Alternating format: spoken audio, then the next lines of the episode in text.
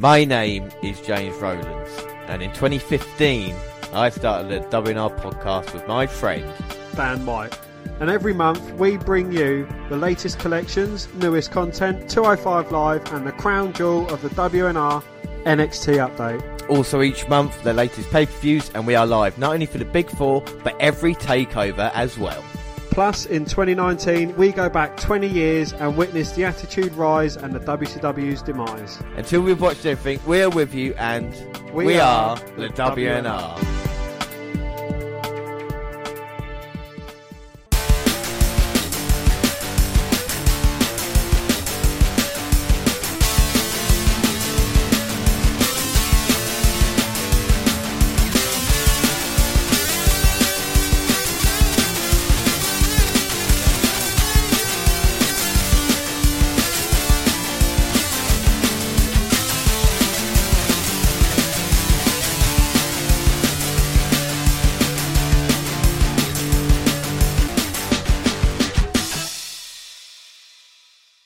Yes, hello, I am James Rowlands, and as always, I'm joined by. Dan White.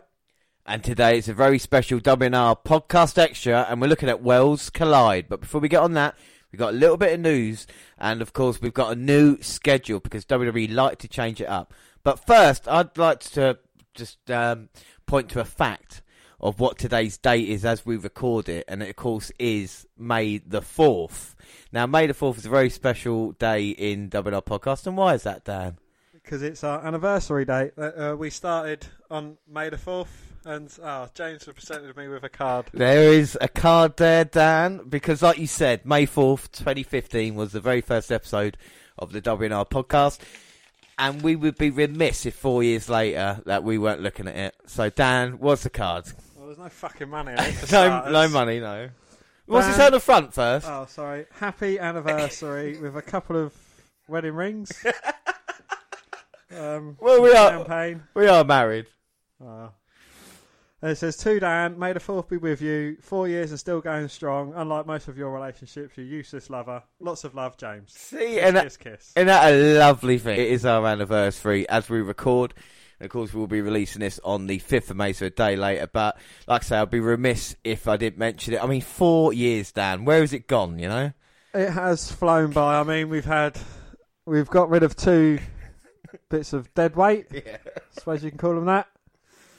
Um, and I think we've gone from strength to strength, just the two of us, just you and I. Uh, I think it's true. And like I said, what we're going to be doing from now on as well, if you want to go back and have a retrospective look back at the previous, you know, 200 plus episodes on the WR 200, I can definitely say that we did that. So I, we, we're no longer going to go back and just kind of, we'll, we'll bring up things and mention it, but for a proper kind of collective unit of what we've done, that's on the 200th. And I think the schedule reflects as well what we're going to be doing in the months to come. and it features the most amazing song ever. Yes, yeah, and we always have a song, don't we? So we had a song for 100, we had a song for 200, and 250 is going to be a huge episode as well, which will be uh, coming up. And with that one, I can exclusively announce that we'll be looking at the WNR 50 that we started on and adding to that list. Well, there's because we done it kind of basically based on pre-current roster. I think there's only probably about two or three, maybe five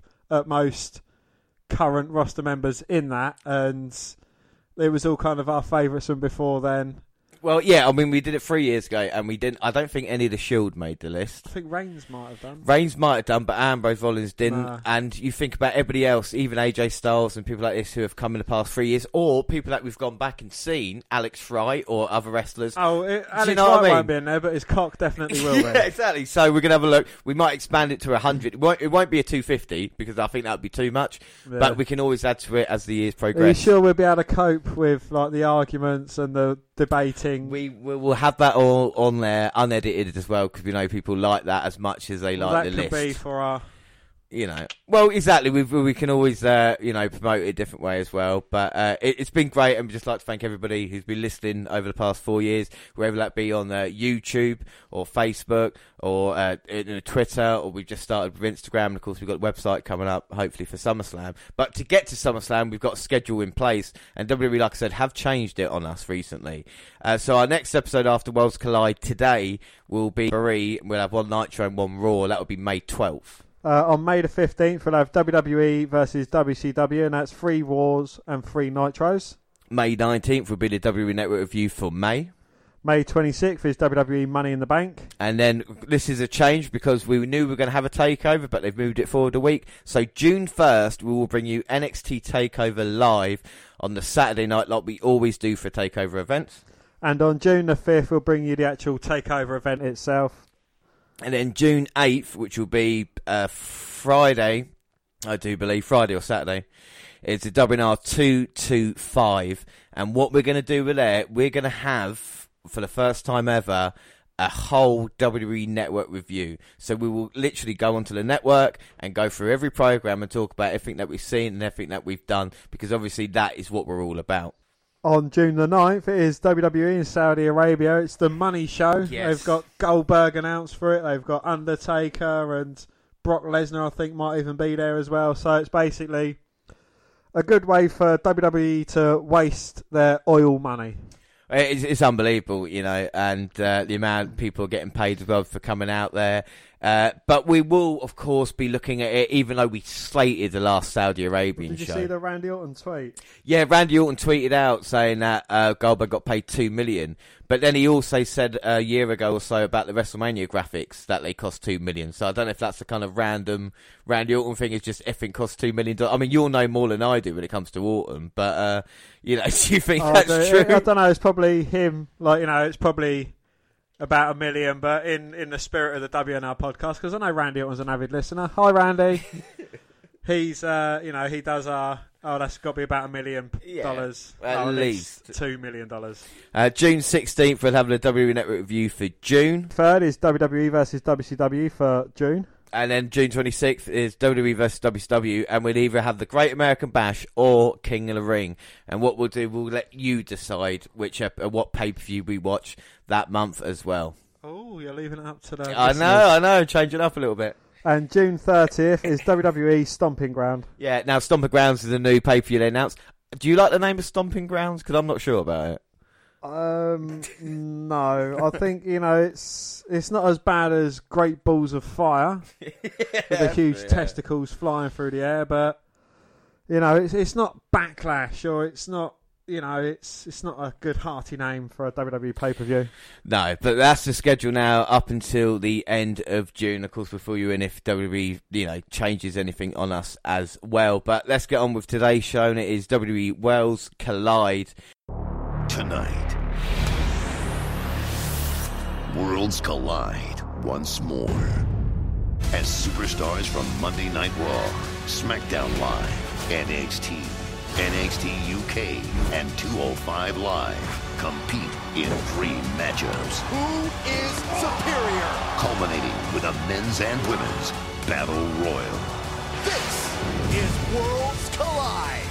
And they're all filmed over WrestleMania weekend, April 5th to the 7th. We're going to watch it with four. First one was April 14th. And uh, this is a very special one.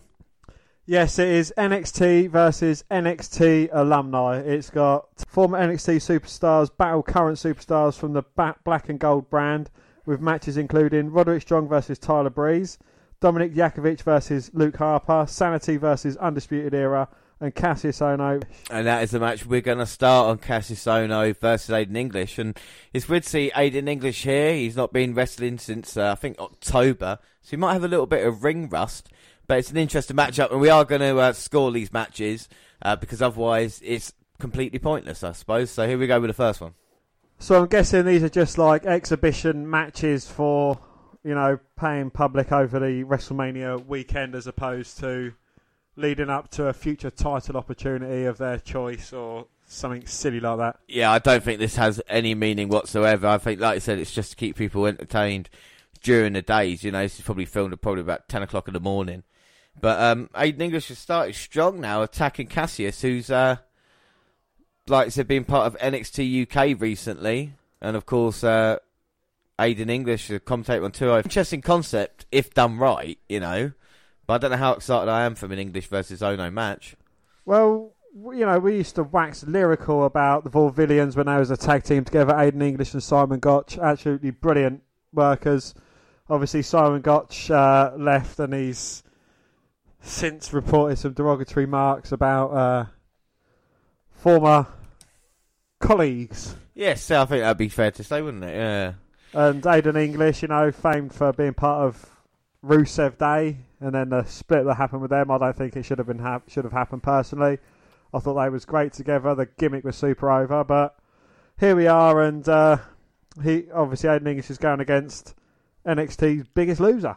Well, this is the thing about Cassius, you know, he's he's always he always is losing. That's why I changed the scenery to NXT UK, maybe try and freshen it up. But just go back to English. I think there's, I think the show's something about him. When we talk about Vaudevillains or Rusev Day, there's I don't know if it's likable about him, but he's definitely got a bit of personality, which I think is being wasted a little bit, not being used. Even though I think a commentator might work because of his voice. You know, he has got a great voice. There's no doubt about that. He has, but you know, again, we we used to, you know, the Vaudevillains. We had the revival. You know, it was a proper tag team era when we we was enjoying NXT tag team action for a while, and you know, we even had the likes of DIY, and it was it was a brilliant time for tag team wrestling there. And you know, it's like the revival they've kind of turned into a gimmick. Yeah. Well, who is? It, this is a question we can ask ourselves because this is about NXT alumni. Who is the most NXT wrestler of all time to come up and be a part of the main roster? I would say pre. I'd, it, you might say Seth Rollins, and I completely agree. But pre maybe 2015, you know, when like Finn Balor's and them type people. In the past four, three or four years since we've been doing the podcast, who's who's the best one to be treated right? You know. Because if you look at it, they've not been treated well, have they? You know. Well, no, you know, we, that's in the kind of era of uh, Samoa Joe from when we was watching Joe Watch. um, I, I think it's going to be Johnny Gargano. Uh, I think you could argue the fact that Johnny Gargano, the success he had in NXT, And that is why? Because he has stayed in NXT. Yeah, I think yeah. If you look at the former champions, Bobby Roode, uh, Nakamura, Joe, Balor, all kind of Kevin gu- Owens. Kevin I Owens, think despite yeah. being out, in, out injured for a little while, he's done really well. Sami Zayn. Do you know Sami Zayn's not won a championship on the main roster yet? No. I was shocked when I heard that. so you got all this talent that are kind of not being used right, and you know you're kind of wondering what's going to happen next. Big E. He was a former NXT Big E. champion. No, Big E beat Seth Rollins for the NXT title. So I mean, you know, it's all about the Wyatt So he was a second. Exactly, coming up through, you know, and all these people. You know, apart from the Shield, you know, NXT in what they do. And you feel sorry for people like, you know, the forgotten people, Adam Rose or No Way Jose or the kind of guys that came through. Even Breezango, I suppose, up to a point. Well, this is the thing, you know. So much talent WWE's got. And Ohno's trying to be controlling this match in English, finally hit an innovative offense. Lovely. Uh, it's kind of like a facebuster DDT there. Goes for a cover, but only gets a two count. Two. I think Aiden English needs to go out in the sun. He's like rivaling Sheamus, Maybe they should stick him with Sheamus, you know? the Great Whites. and Ohno showing his athleticism. We talked about being around for ages. oh, I'll tell you what, if he had a match against WALTER, Fucking hell.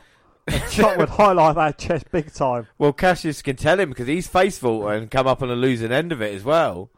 But here comes English. Sailing over the top, near enough landed on his feet, rolling through. But uh, very impressive from Aiden. Doesn't look like he's got any ring rust. He's going up top. Well, maybe watching 205 Live has inspired him to take to the skies. Swanton bomb. Goes for the cover. One, two. Oh, no. KO with the kick out. Ah. When English get a little bit frustrated, you got to credit these two guys. Great facials from both men. Indeed. Cassius looks like in his a world of pain, and English can't believe he didn't get the job done. Or English, as the heavens open. English looking for the DDT. Ohno oh, blocks it. Catches him with a big boot as he was trying to bounce off the ropes. And now might be looking for the rolling elbow. Oh, straight to the back of English's head. Goes for the cover. One, two, three. And Cassius Ohno's finally got a victory Hey, oh no, wins. at That the expense of Aiden English. yeah, I know. Poor English. Uh, what did you think of the match? It wasn't anything standout-ish. It was kind of just your bog standard match, but it was it was flawless between the two. You know, Yeah. it was it was telling a good story. Not that there was much of a story to be told, but it it was entertaining enough. Yeah, and you know, as you say, English and Ohno get featured, nice way to warm up the crowd. But our next match, and this is possibly the last match of Luke Harper's WWE career, and there is so much going into this now, it actually becomes something. And he's going against the guy with the most difficult name to pronounce on NXT. Uh, so it's, it's gonna, it should be an interesting one. First off, we talk about Harper, and of course the issues that he's had requesting his uh, contract release. The story is, is that WWE said to him he, was going to go to a feud with Sami Zayn, and then they basically told he they've got nothing to do, you know, got no plans for him. Uh, and he requested his release because he'd done it publicly. It was the wrong way around. Do you think Harper's wrong for the way he, he reacted? No, uh, again, you know, I think he's in uh, kind of a similar boat to what Dean Ambrose is in, but he's just gone away. He's gone around it the wrong way. You know, he was again. We we've also commented on the talent and skill that Luke Harper has got, yeah. and you know, he's a great in-ring performer. He's got the size. He's got the build. He's certainly got the move set. Why not give him a good run? This is the thing, and I think we saw when he got given the Intercontinental title a couple of years ago that he did do quite well, you know. And uh, I think it's WWE's frustration maybe with the character as opposed to what he can do in ring. but he's going against, like I said, the guy that I have difficulty struggling his name, Dominic Dijakovic. And uh, he's a big lad in himself, you know. We've seen him a few times. Didn't come into much fanfare in NXT, but now maybe can leave with a huge victory. He looks like someone, a wrestler from probably about 2006, 2007, maybe 2008 era. What, just like a Matt Morgan type or something. like no, that? not not so much Matt Morgan. Oh, but he does look familiar. And a big right hand by Harper. And a nice chop. Of course, Harper has suffered a few injuries in his WWE tenure. Yeah, well, he was out for about six months, wasn't he? Well, they've extended their contract now because of it and a huge shoulder block. What would you do with Luke Harper then? I don't think. I think Harper needs to go now. I think I. it- With WWE, the problem is if they keep playing these games like they are with a revival on Harper, it's going to come back to haunt them sometimes because, like, it, it, it just looks bad for WWE keeping them. You know, I know they're, they're contracted performance. Don't get me wrong, but WWE sometimes look like an evil kind of conglomerate, just kind of keeping hold of these guys and trying to ruin their career. And in the end of the day, is it having that much effect when you look at Pac, you know, or Neville? He got stopped for a year and then came out of it. And WWE didn't kind of really stop the momentum now, and Pac's building it again. So it's going to be the same with no matter what they do. You know, the revival or Harper, I think we'll go and have successful, uh, both you know, two great talents.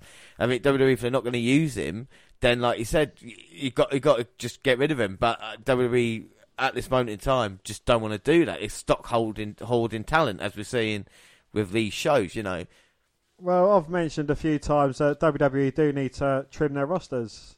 You know, they've got too much, too much depth for people to get upset and pissed off. Yeah, I know. You know, they need to have a few precautions in case they get in. Again, you know, I think they've got far too much. It's, you know, look at the likes of Mojo. I mean, he's done nothing. yeah, It's like cut him loose. You know, if they're not doing anything, grant them their freedom. You know, then they'll leave on good terms, and then when they've you know honed a few independents, you know, they might not want to go to AEW because you know WWE have treated them so well. They've granted them their release, but some wrestlers, you know, i.e. Luke Harper, I wouldn't be surprised just to spite WWE. Yeah, and this is a problem now. You, you, and the people who have got history with WWE are seeing this and going, "That's not right either." So it's kind of causing like a kind of backlash against it. And the thing is, if you go away for a couple of years and you, you've got your own character development, you know, you're learning yourself as opposed to just doing the same thing over and over again. You can grow as a character. We've you seen it. the Drew McIntyre This is the thing, exactly. You know, I do. I do want to bring up, but people have gone away, grown into characters, and then come back a bigger and better force. You know, and I think the first person to maybe pioneer it was Eddie Guerrero when. Back in the early noughties when he got released, he decided to go on the independent circuit, work his way through, and come back and show everybody what he was about. You know, so if you want to make it in WWE, then you can. But I think the thing is, is that we're seeing now with WWE it's just too much talent. You know, it's even this match. This match is not being bad, but the problem is ta- the focus is taken off because of what's happened to Harper since. You can tell he's a great wrestler. Yeah. Again, you know, he's someone that can have a good match faultlessly. Mm. You know, he's Hilo over the top ropes. You know, he does what he does very well. Pandering to the crowd. Big boot goes for a cover, but only gets a two count. Two. But you know, he's he does what he does well, and yet you know they'd still rather pay two million for Goldberg to have a three-minute Yeah. match. I, I think one of WWE's biggest mistakes, I don't know if you agree with me over these past few years, has been the dropping of the ball with the Wyatt family and the progression there. You know, everybody talks about the Shield, but the way they completely fucked up the Wyatt family, you know, is is, is terrible, and you know it doesn't get mentioned enough. I don't think. You know. Oh, indeed, yeah. I know. Again, with them, it's kind of unfortunate injuries. We've had, uh, you know, with Bray Wyatt, and then like they kind of had the Bludgeon Brothers thing. That was good, but then they could have joined them back up with uh, Bray Wyatt, Yeah. As opposed to having, you know, just his fucking silly funhouse gimmick or whatever it Or just to yeah, have an explanation of why the three were together and why the three went their separate ways as well. You know, like we saw with the Shield, uh, and you never saw that with the Wyatts, and it was just horrible that they kind of just really go. Wait, like I said, if they're going to use Harper again, you do the Wyatt family one last time and give him a proper run. But like I said, they dropped the ball big time. Harper now on the second rope. Dijakovic with like a sit-out choke slam. Oh. only a two count for him though. Two. What about Dominic Dijakovic then? What do we think of him? I, I, do you know, I still don't think I've seen enough, but he's definitely got the look WWE like, and like you said, he is a development wrestler from a few years back with a kind of build. But what he's eh, on the independent scene, people say oh, he's been quite successful. But again, I've got to see it in front of me first. So at this moment, he's been led through this match quite well by Harper. But it, you, I want to see him in kind of circumstances. At the moment, I've seen him against Keith Lee and against bigger guys, and I want to see him kind of work a little bit of a different style. But I'm not going to kind of discredit him, but I don't really know enough about him yet. You've not seen enough to be impressed with him. Yeah, exactly. I think that's that's fair. As he's uh, shown a bit of intensity there, screaming at Harper's face. You don't know, you know, it's you would one would assume that Luke Harper's the heel, but he's been getting more cheer, cheers, and then Dijakovic, the way he's kind of wrestling and composing himself, it looks like he's the heel. But again, like the, even with the outfits, you know, the Harper's more kind of you know the black and the jeans, and Oh. Dijakovic has got the colour. Jesus Christ! Oh, Harper just threw Dominic off the apron. went all the way down to them wafer thin mats, and uh, just looks like he's kind of folded Dijakovic in half.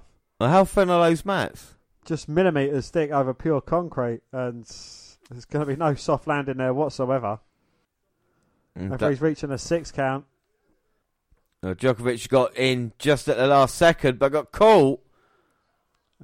full Nelson suplex from Harper to oh, only a two count. Two. What's Harper's finisher? Is it like a clothesline? isn't it? Yeah, the discus clothesline. Discus lariat. That's the one. And now Harper, Dijakovic. Are we going to see the big man fly? Sailing through the ropes, takes him out, sends him against barricade, throws him back into the ring. Harper's going to finish things now with a clothesline. No, it gets blocked. Dijakovic with a couple of kicks and a spinning back elbow. A super kick from Harper rocks Dominic Dijakovic. Says it back in the corner, but oh! Big boot to oh Harper with the kick out. Ah. Like to see Harper with his like that kind of wearing Yeah. down. But it's exactly, if taking everything away from that you kind of you like back in the day. But I tell you what, this has not been a bad match. Well, it just goes to show, you know, that some of these guys, Cassius Ohno and Aidan English, they've managed to tell a bit of a story without any background to it. Yeah. Oh, Dijakovic going up but gets caught by Harper and these two big men. No! Oh! Okay, that was impressive. German suplex, but Dijakovic lands on his feet. Sends Harper out with a kick. Hey. Fucking hell. Okay. Dijakovic nearly breaks his neck there doing his best ricochet impersonation over the top rope. It's not bad for someone who's probably well over six foot. At least six foot eight. he springboards his Oh. way in, drops an elbow on Harper. No, kick out. Oh. That wasn't bad. And now the big man's going up again. Harper's in a prime position. Hits the moonsault. One, two. Again, Harper managing to kick out. Ah. I actually hate the way that the announcers pronounce Dijakovic. They kind of enunciate it too much. And the fans get behind Harper, who seems to be out. Dijakovic. Dijakovic. Us Europeans, Dijakovic. And now again, Dijakovic grabbing a beard of Harper, talking a bit of smack. But hasn't put him away yet, even though he's smirking. No, James hasn't got a cigarette in his gob. He's just got a smile on his face because he's got one up on the NXT alumni. Former NXT Tag Team Champion, And now he's going to look to put him away. Dijakovic. Djokovic going to put him out. Forearms to the face, but Harper's not dropped yet. Huge slap across the chest. Discus clothesline. One, two, three. Wow. Well, Harper gets it there in a really great match, actually. You know, that was quite a surprise. Both men really brought it. Harper showing us the talent he's got to kind of, you know, really be uh, star or even used, for God's sake. And Dijakovic, to his credit, impressed me in that one. Dan, what are your thoughts? Yeah, he managed to hold his own against Luke Harper. Certainly looks a good talent. He he pulled a few good moves out of his bag. Um, still, you know, there's there's probably a little bit more we would like to see from him in a bit more of a technical sense. But as far as as far as going against Harper, you know, they are very good, very entertaining. Managed to tell a bit of a story despite again no backlog to the story. Well, we move on to our next match, and it's uh, it should be quite a good one because it's going to be Sanity versus, and these two teams have a lot of history. When you look back at NXT, with these two teams fighting off in war games once upon a time, and when you think about Sanity's treatment coming up to the main roster, they never dealt a hand at the table, were they, Dan? You know. Have they even had a match on the main roster? No They- wonder why Eric, Lung, Eric Young looks so pissed off. Well, they lost to uh, the Miz in a 3 1 handicap match. Apart from that, it's not been used. And Eric Young now has been uh, drafted to Raw. Rumour has it, Rumour has it. Killian Dane is on his way back to NXT. And of course, Alexander Wolf might be going somewhere else, but we're not going to spoil it because we'll watch it as we're watching it on the network, if we, if we prefer to say. Ring Ringkampf. Maybe, yeah, yeah. But we shall find out. But they're going to go against Kyle O'Reilly and Bobby Fish. So probably the best two of the tag team in the Undisputed Era. Yeah, the, the lesser of the evils. I suppose. yeah, that's a strong. And of course, uh, Adam Cole. I'd like to have seen a six man tag though with Adam Cole in it as well.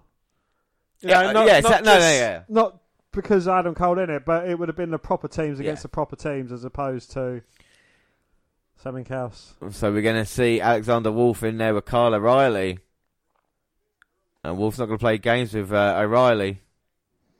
And Big Dane's, I think, got into a bit of shape as well. Lost a, a few poundage. He's been ploughing his new wife, that's why. Well, to be fair, she knows who did it anyway.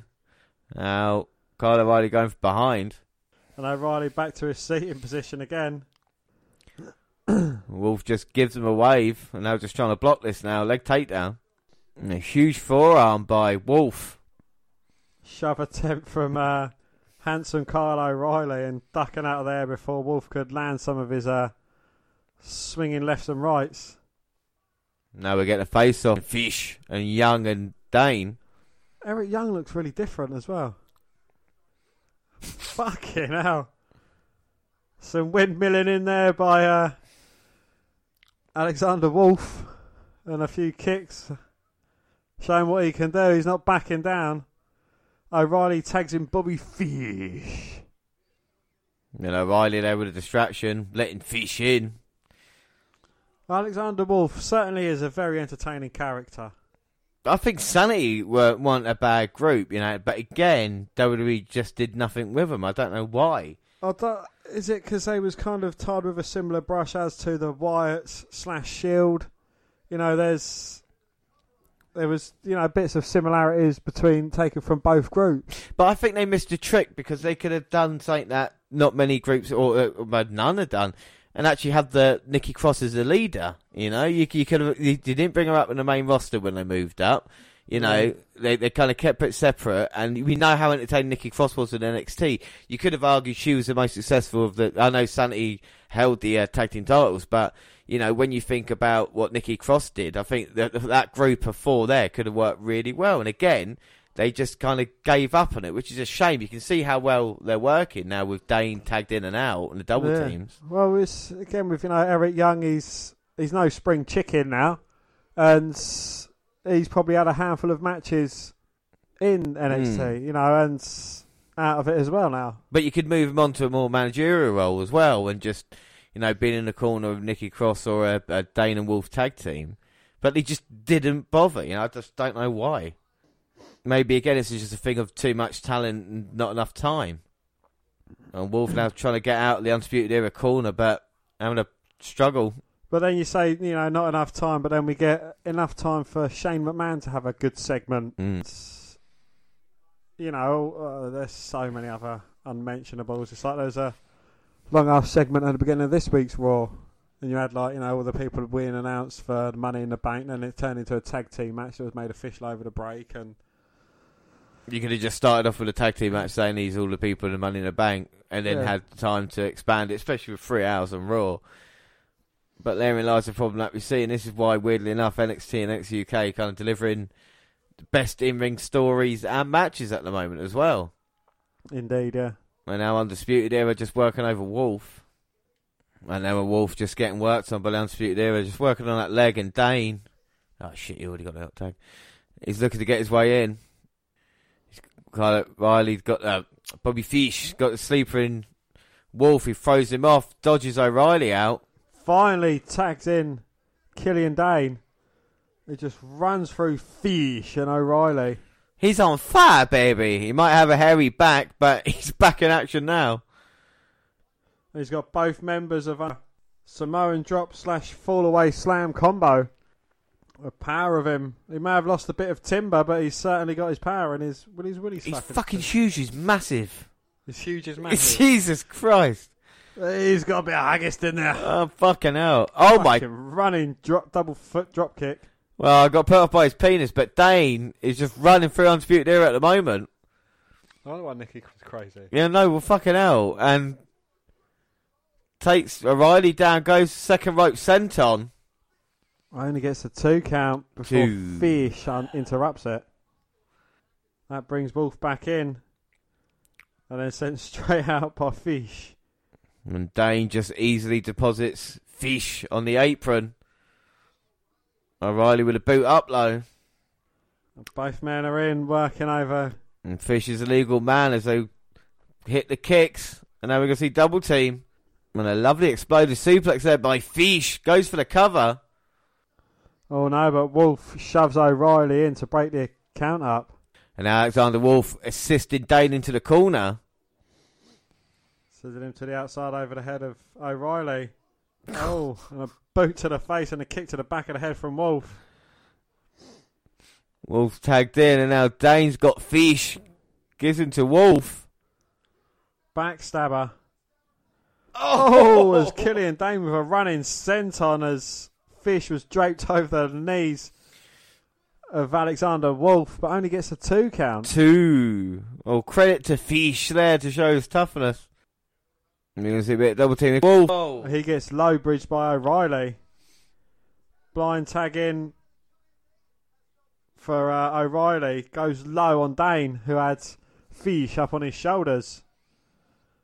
And now here comes Fish with O'Reilly. A sleeper spinning back elbow combo. One, two, three. Wow. And Undisputed Era beat Sanity, but they pinned Dane. I'm a bit surprised they, they went to the, the pin on the big man, but I don't think a bad match. Dan, what are your thoughts on that? Again, you know, not another bad match. Standard, standard, solid match. All four guys again, good workers. You know, they, again, it was uh, kind of a faultless, flawless. Eric Young's just gone to the ring apron, ripped his shirt off because Undisputed Era continued to beat down with Killian Dane, I've only just noticed Eric Young's in the ring. And since he's had a shave, he looks really weird. He looks kind of quite ripped as well. He's like a mini Stone Cold. Oh, O'Reilly ac- accidentally kicks Fish, and then the wheelbarrow neckbreaker by Eric Young. As Young stands tall. Well, that is the last of sanity here. And uh, yeah, the last match, you know, go out with a whimper instead of a bang, but at least the three men left standing tall at the end. So we move on to our main event then, and of course that is Roderick Strong versus Tyler Breeze. So another undisputed era member, and a very interesting main event really, because uh, when you think about it, it you may put these two men here, but I'm a huge fan of Tyler Breeze, and I think the big big news, if anybody's not known, who have been living under a rock, of course Tyler Breeze's haircut. And Yes. uh, I think that suits him down to the ground. Selfie stick wielding cunt. Hey, well, he's Prince Pretty and he's got no selfie stick, but he's definitely ready for action. Do you remember uh, early on in the podcast when you uh, anticipated huge things for Tyler Breeze? Yes, I do remember me saying that, and also remember me saying if he was a couple of inches taller, he actually would have made it even further. And I think again we talk about dropping on the ball or just having too much talent. I think with Tyler Breeze, it's definitely something that's a missed opportunity there, especially when brought up to uh, the main roster, just not used correctly. I know he's a smaller guy. But when you think about someone that could be on 205 Live as well, I think Breeze could work really well a arrogant character. We haven't seen that recently with a Fandango switch, and of course being the uh, kind of more goofy type of fashion foals type guy. But I think Breeze has still got a lot of potential. I think to come down NXT, I think he can still develop more and still come up to the main roster later on. I think this Breeze's career is still a lot ahead of him. You know, it's, it's not the end. It's not like a Cassius Ohno. I think we're looking at a guy who still's got a lot of developing to do. Could you argue a slight gimmick change Yeah. could propel Tyler Breeze into the right? I, without a doubt, you know, I think this is all about part of it. Breeze has got to this stage being this kind of Prince Pretty in a way, but if he was to develop it, and we've seen it with certain wrestlers, kind of changing a character or even a completely different, you know, way of looking at things, I think might work for Breeze. I think in a tag team, maybe, I think there's a potential there for him. But even single star, you know, I do rate Tyler, don't get me wrong, I think he's a good wrestler, and I don't think he gets credit for that sometimes because of all the kind of that goes into it.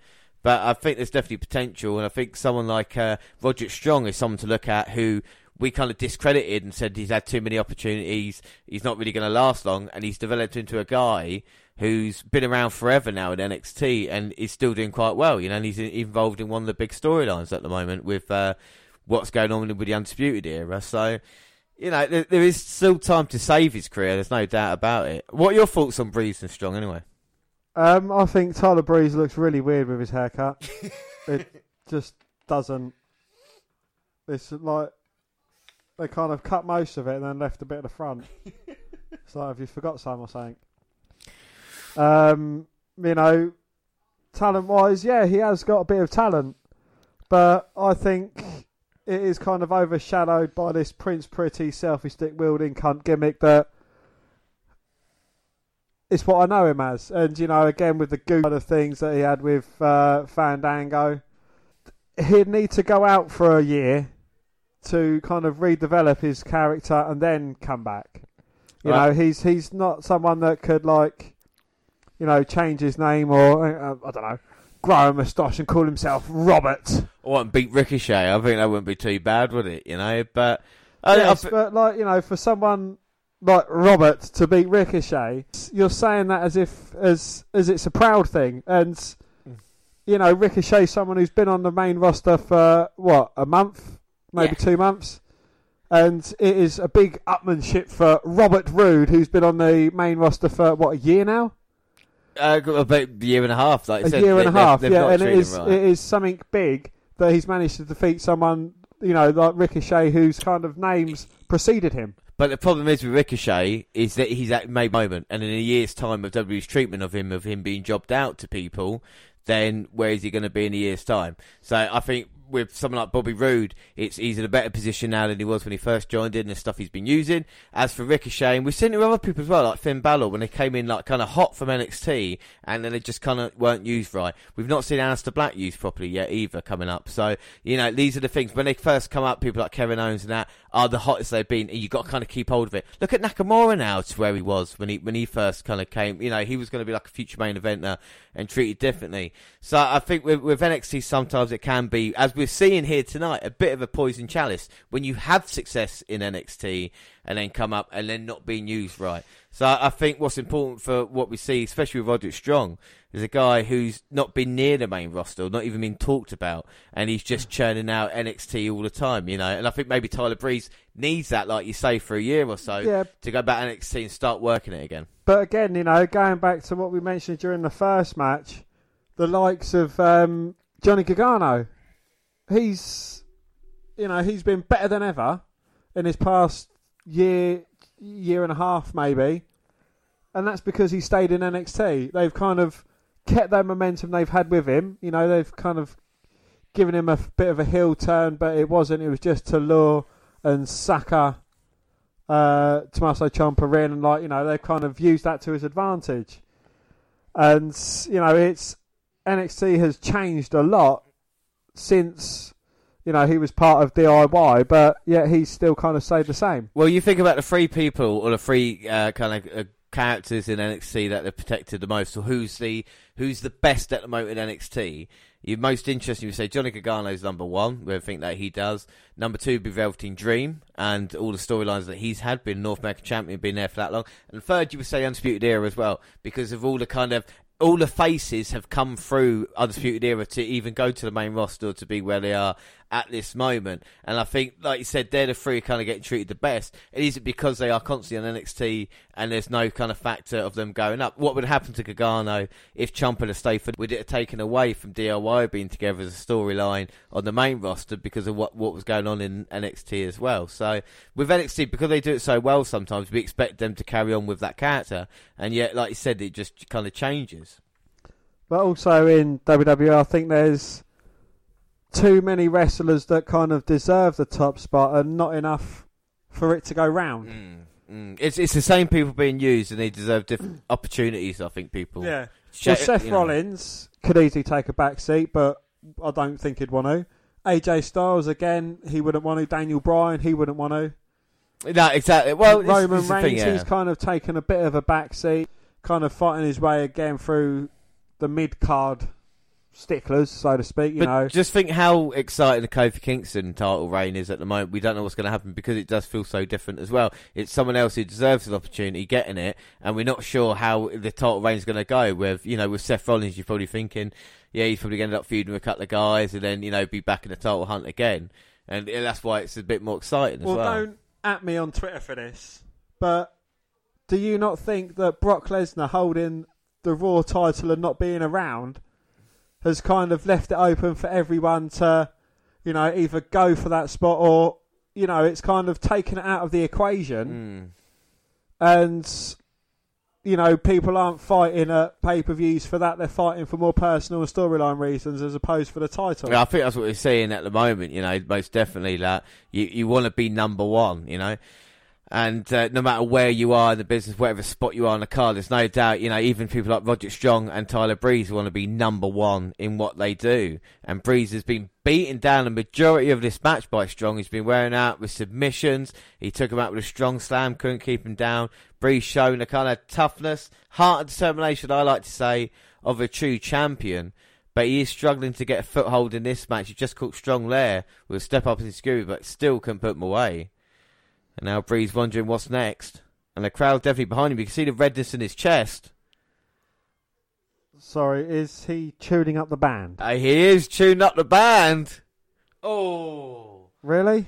And Strong dodged out of the way. Why not? Well, why though? Yeah, but it makes sense with Prince Pretty. What for the beauty shot? Exactly. And a shot in the midsection. Oh, they think I'm cute. They know I'm sexy. Well, you talk about character change. I mean, that, that Shawn Michaels character might work with, with uh, Breeze. But you don't want to be the next Shawn Michaels. You want to be the first Tyler Breeze. I think that's exactly the point. As he's just hit The awesome super kick, but oh, Strong managing to kick out. Ah. The beauty shot, James. Come on, you're such a big fan of his, don't even know his fucking super kick name. No, that was just a super kick. And now Strong with the forearms. Breeze trying to fight back, but gets caught with a chop. And now both men just trade in the centre of the ring. And now Tyler Breeze is um, stomping a mud hole and walking it dry. Yep, taking Strong out in the corner and showing a bit of uh, determination. But we've not seen enough from Tyler. Irish whip Irish reverse. reverse, nearly sent into the referee, but Tyler put the brakes on. Looking for that crucifix pin attempt too. No, Strong managing to kick out. Ah. Spinning heel kick got caught by Strong into a backbreaker. Into a cover. One, two. Oh. No. Breeze with a shoulder up at two. Do you think it's good them putting these kind of fan access kind of things online uh, or on the network? Yeah, I think they're using it. You know, if the, the at least it feels like a reason for watching it. If it's not on the network, you're like, well, what's the fucking point of that then? And Breeze shall fight over in the corner, boot up to Strong. Looking for the um, unprettier. so we've seen him fucking imitate Shawn Michaels, Austin, and now Christian. Well, you say that, but Is he going to hit him with a spear and call himself Edge? the people were using those moves before those guys kind of defined them, weren't they? So you don't say when Luke Harper used a clothesline, oh, he's still in JBL's move, do you? Yeah. So I mean, yeah, it's apple and oranges. I think with Breeze, the problem is the similarities towards small guys like Shawn Michaels. Obviously, no similarities to Austin, but that's what Austin was known for with boots in the corner. Eric Young would probably be a better uh, tribute to Austin at the moment. yeah. But Strong will step up enzuigiri. Running knee to the jaw. There we go. I think it's going to be job done. Face first, one, two. Oh. No. Breeze managing to kick out. Ah. Would beating Roderick Strong, a kind of number one contender to the NXT Championship, be kind of uh, a bit of a revival for Tyler Breeze? I think anything would at this time. You know, it's good to see Tyler because I don't watch main event and to have a victory like you say over Strong would be great. well, didn't he have a very impressive match on NXT a little while ago? Tyler, yeah, Br- Breeze when he features, you know, when he shows up, a great match with Ricochet. You know, Tyler can deliver, but at this moment now, looks like Strong is going to finish things. Looking for that suplex, but Tyler Breeze dropping a knee and kind of putting all the pressure down low, uh, putting all his weight down low. Strong unable to slam him. And then back elbow picks up for the suplex. Or knee to the head. Makes Strong drop it. Roll up for Breeze. One, two. No. Strong showed up at two. Two. Strong went for the knee, blocked. Insecurity. I'm prettier. Or kill switch. One, two, three. Hey! And Tyler Breeze gets a victory over Roderick Strong. Wow, and Breeze now, like you said, number one contender to the NXT title. That is fantastic. Breeze definitely deserves the opportunity. Uh, I was a bit of a shock there, but I think an enjoyable match. I think Breeze showed that kind of determination to be beaten down that long and come back into it. I am surprised Strong uh, did lose, but fair play to Breeze. Dan, what are your thoughts? Uh, yeah, again, it was an entertaining match. Another kind of flawless show as well, which is what I kind of like to see. You know, no botches, no fumbles, no kind of lulls in the action. Um, and yeah, it was a very shock victory. No doubt, you know, but a very, very good match. Uh, so, first match, Ohno versus English. What were you ranking at five for that? Um, I gave that a three and a quarter. Three and a quarter. I gave that a three out of five. Quite a basic match, but a nice way to start us off. Harper versus Dijakovic, four out of five. That I think was the best match of the card. To be Yeah, fair, I, I gave that a four out of five as well. I thought it was good and very entertaining. Undisputed Era versus Sanity. not bad. Um, did it go the right way? I'm not sure. Was the right man pinned again? Not sure, but three and a quarter. I gave that three and a half. I thought that wasn't bad, and I quite like the end of Sanity getting a proper send off. And then the main event, Breeze versus uh, Strong, and Strong showing there from uh, Tyler Breeze and good getting the victory. I gave it three and a half out of five. Yeah, I gave that three and a half out of five as well. A bit of a shock result. I wouldn't have expected it to go that way, but still entertaining nonetheless. So we move on to the next episode, which Wednesday, April 7th. And the cruiserweights from 205 Live, NXT UK, and NXT will soar to new heights in the never foreseen matchups, such as Tyler Bate versus Brian Kendrick, Akira Tozawa versus Jordan Devlin, Morgan Flash Webster, Mark Andrews versus Ariya Daivari, Mike Kanellis. and Albert Hardie Jr. versus Grand Metalik versus Ligero. So let's get to it. And we start off with Tyler Bate versus Kendrick. And I tell you what, I'm interested in this matchup. I'm not going to say it's a dream match, but it's very interesting, isn't it, with these two kind of worlds colliding? Is that too much? Yes. Oh, sorry, my bad. But it is in a weird way because we're big fans of Bate and, of course, Kendrick as well, uh, former cruiserweight champion. And he's been around for years as well now, hasn't he, you know? He has been around for a very long time, yeah. But not changed looks, which is always good. No, he grew a beard when he was a heel, had a shave, now he's a face. Because he is a big, strong boy. See, that's kind of interaction. As like I said, it's a bit smaller in at the arena, so there's more chance for interaction. And then we're going to see Kendrick and Bate interact for the first time. I'll test the strength. Kendrick goes back straight away and scrambles to the ropes. So, Brian Kendrick, is there uh, any result for him? He was kind of the original heel on 205, got kind of overshadowed by Neville, and he's kind of never really come back from that. No, but I feel Kendrick can play a vital role in 205 Live or wherever he goes. A bit like Cassius Ohno as being the good guy that kind of loses most of the time. You know, I think there's a lot of experience. And I think when you think about Kendrick coming through, you know, similarities with Bate. When when Bate, you know, uh, we talk about Kendrick as a young guy c- coming up, you know, spanking whatever, and trying to deal with it, and he can ha- maybe have a word in the ear of Tyler Bate, who is still so young, and say this is kind of what you should do with your career. Don't let it go to your head, sort of thing. You know, quite a cool little role to have. As Bate easily gets out of this. Very technical. He is uh, wise beyond ring wise beyond his years.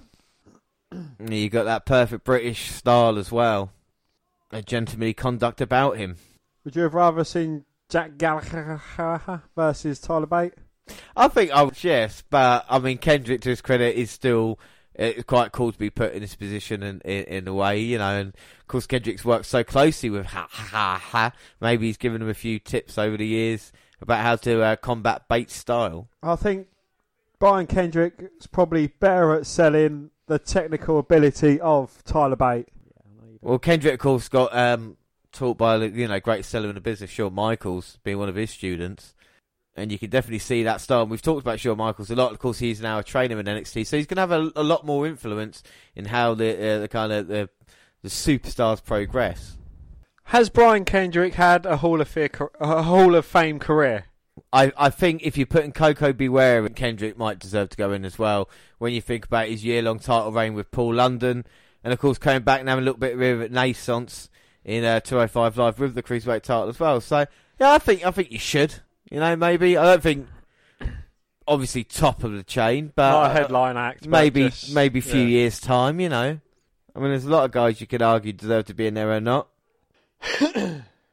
As Kendrick's going to take a second with Bate, just use all his experience. Stepping down for a bit of a breather, having a chat with a fan as Bate comes in, comes out. Sorry. But Kendrick's still got speed.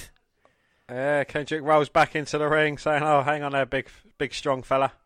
Kendrick trying to crawl. It, it's his foot grabbed by Tyler Bate, Oh, and Kendrick a poke to the eye. bringing back his heelishness. Brilliant selling by Tyler Bate as well. He certainly is an entertaining character in the ring, Brian Kendrick. Like you know, in in these smaller arenas, uh, this is more kind of like an independent style show. Yeah, I would agree, and and I think with Kendrick as well. We talk about who can, let you know, someone like Tyler Breeze. Kendrick's got that kind of um, swagger. Absolutely brilliant. The ref going down low for another break between the two. Uh, Kendrick looking for the uh, poke to the eyes, but um, Tyler Bate blocks it by uh, putting his hand up. Like, how can you explain it? Putting his hand up to block it, and then hitting a poke to the eye to uh, Kendrick himself. then hit a back body drop. But I was talking about the swagger of Kendrick, and then he got caught with a move like that. But it's the kind of way you kind of exude confidence. I think Bates definitely got that about him as well. He definitely knows what he's all about. And a huge uppercut from Tyler Bate. He's in control now of Kendrick. Goes for a cover, but only a two count. Two. Oh, and Kendrick went for the eye poke again, blocked. This time Kendrick blocks the eye poke himself. But doesn't block the single finger poke. And the referee take on now it's too far. As Kendrick stumbles into the back of Bate and sends him out the ring. And Kendrick's like the USA chant. Hacksaw Jim Duggan style. or uh, Sergeant Slaughter. Or anything to try and get support against Tyler Bate. And we're getting the UK chant as well, which is always good to hear. Well, Kendrick's pledging allegiance at the moment, kicking Bate low. He's got Bate in the corner with his foot across the throat. Using all of the referee's five count. Bate with the right hands, but Kendrick, again, so experienced, knows where he is in the ring at all times, and uses the trunks to send Bate into that turnbuckle. Snap suplex sends Bate over.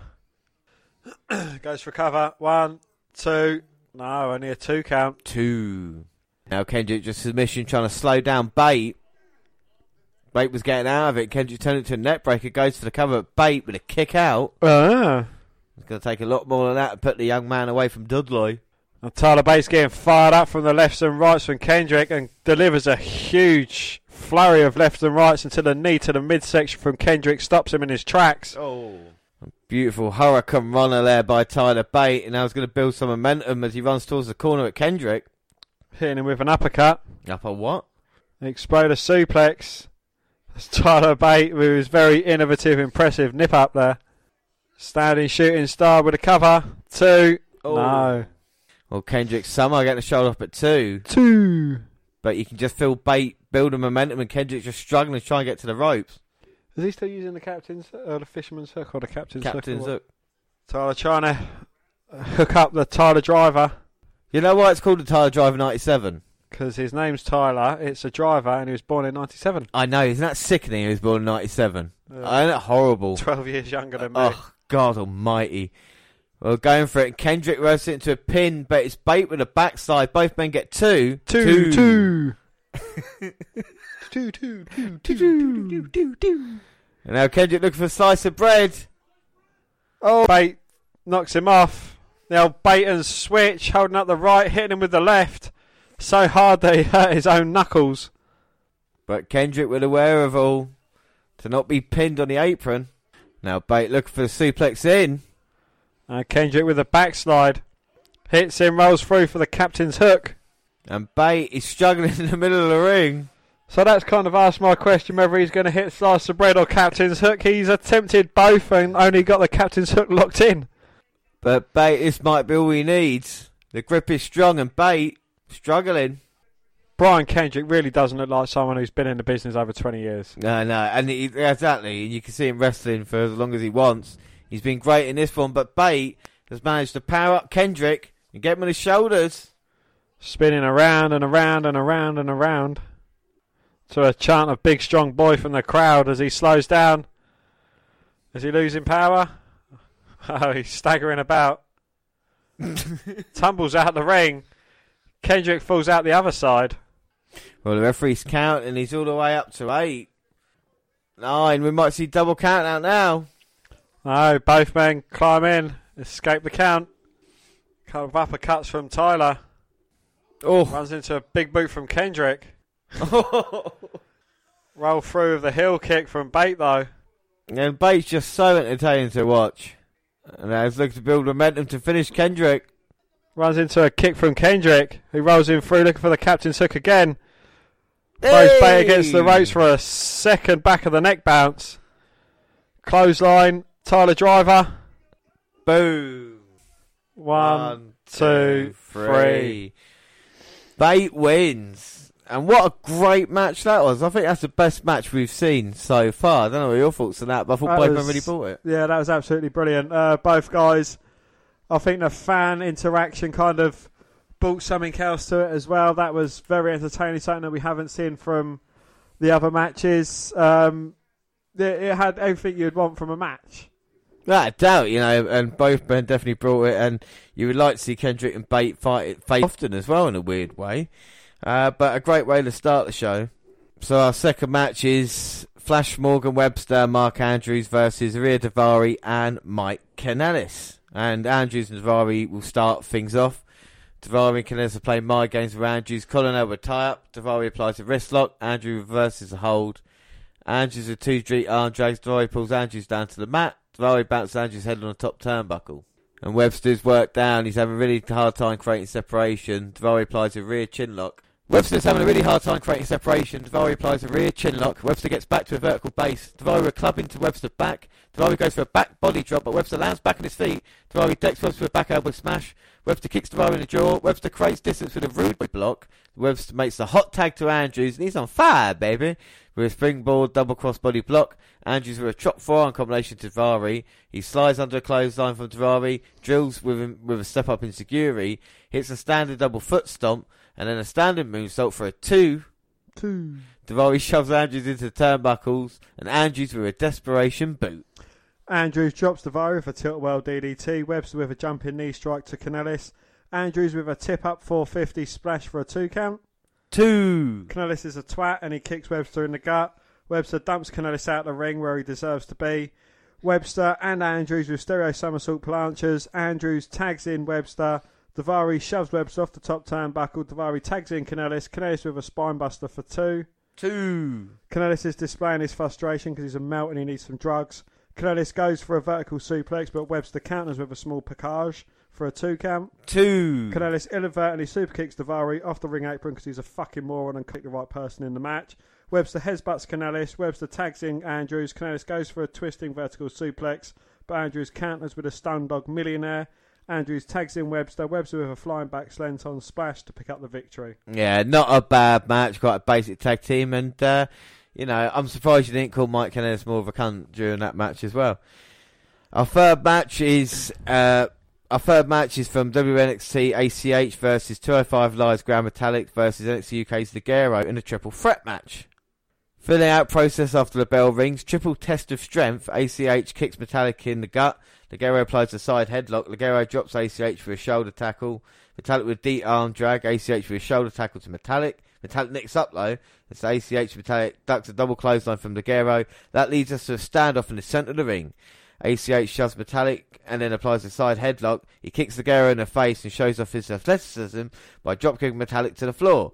Ligero single leg takedown and a head scissors take over, and then a running single leg drop kick. Metalik responds with an apron insecurity, goes for a springboard double foot stomp, but Ligero ducks out the way. Metalik sidesteps the pump kick from Ligero, scales the ropes, and then a missile drop kick off the second rope for a two. Two. ACH dumps Ligero out the ring. Metalik with a waistlock go behind. Metalik with a handspring double back elbow strike Ligero reverses out the Irish whip from Metalik. Metalik kicks Ligero in the face, then a reverse sling blade. Ligero negates the Metalik driver. Ligero with a pump kick makes Ligero. Metalik lands the suicide dive. Metalik with a top rope splash for a two count. Two.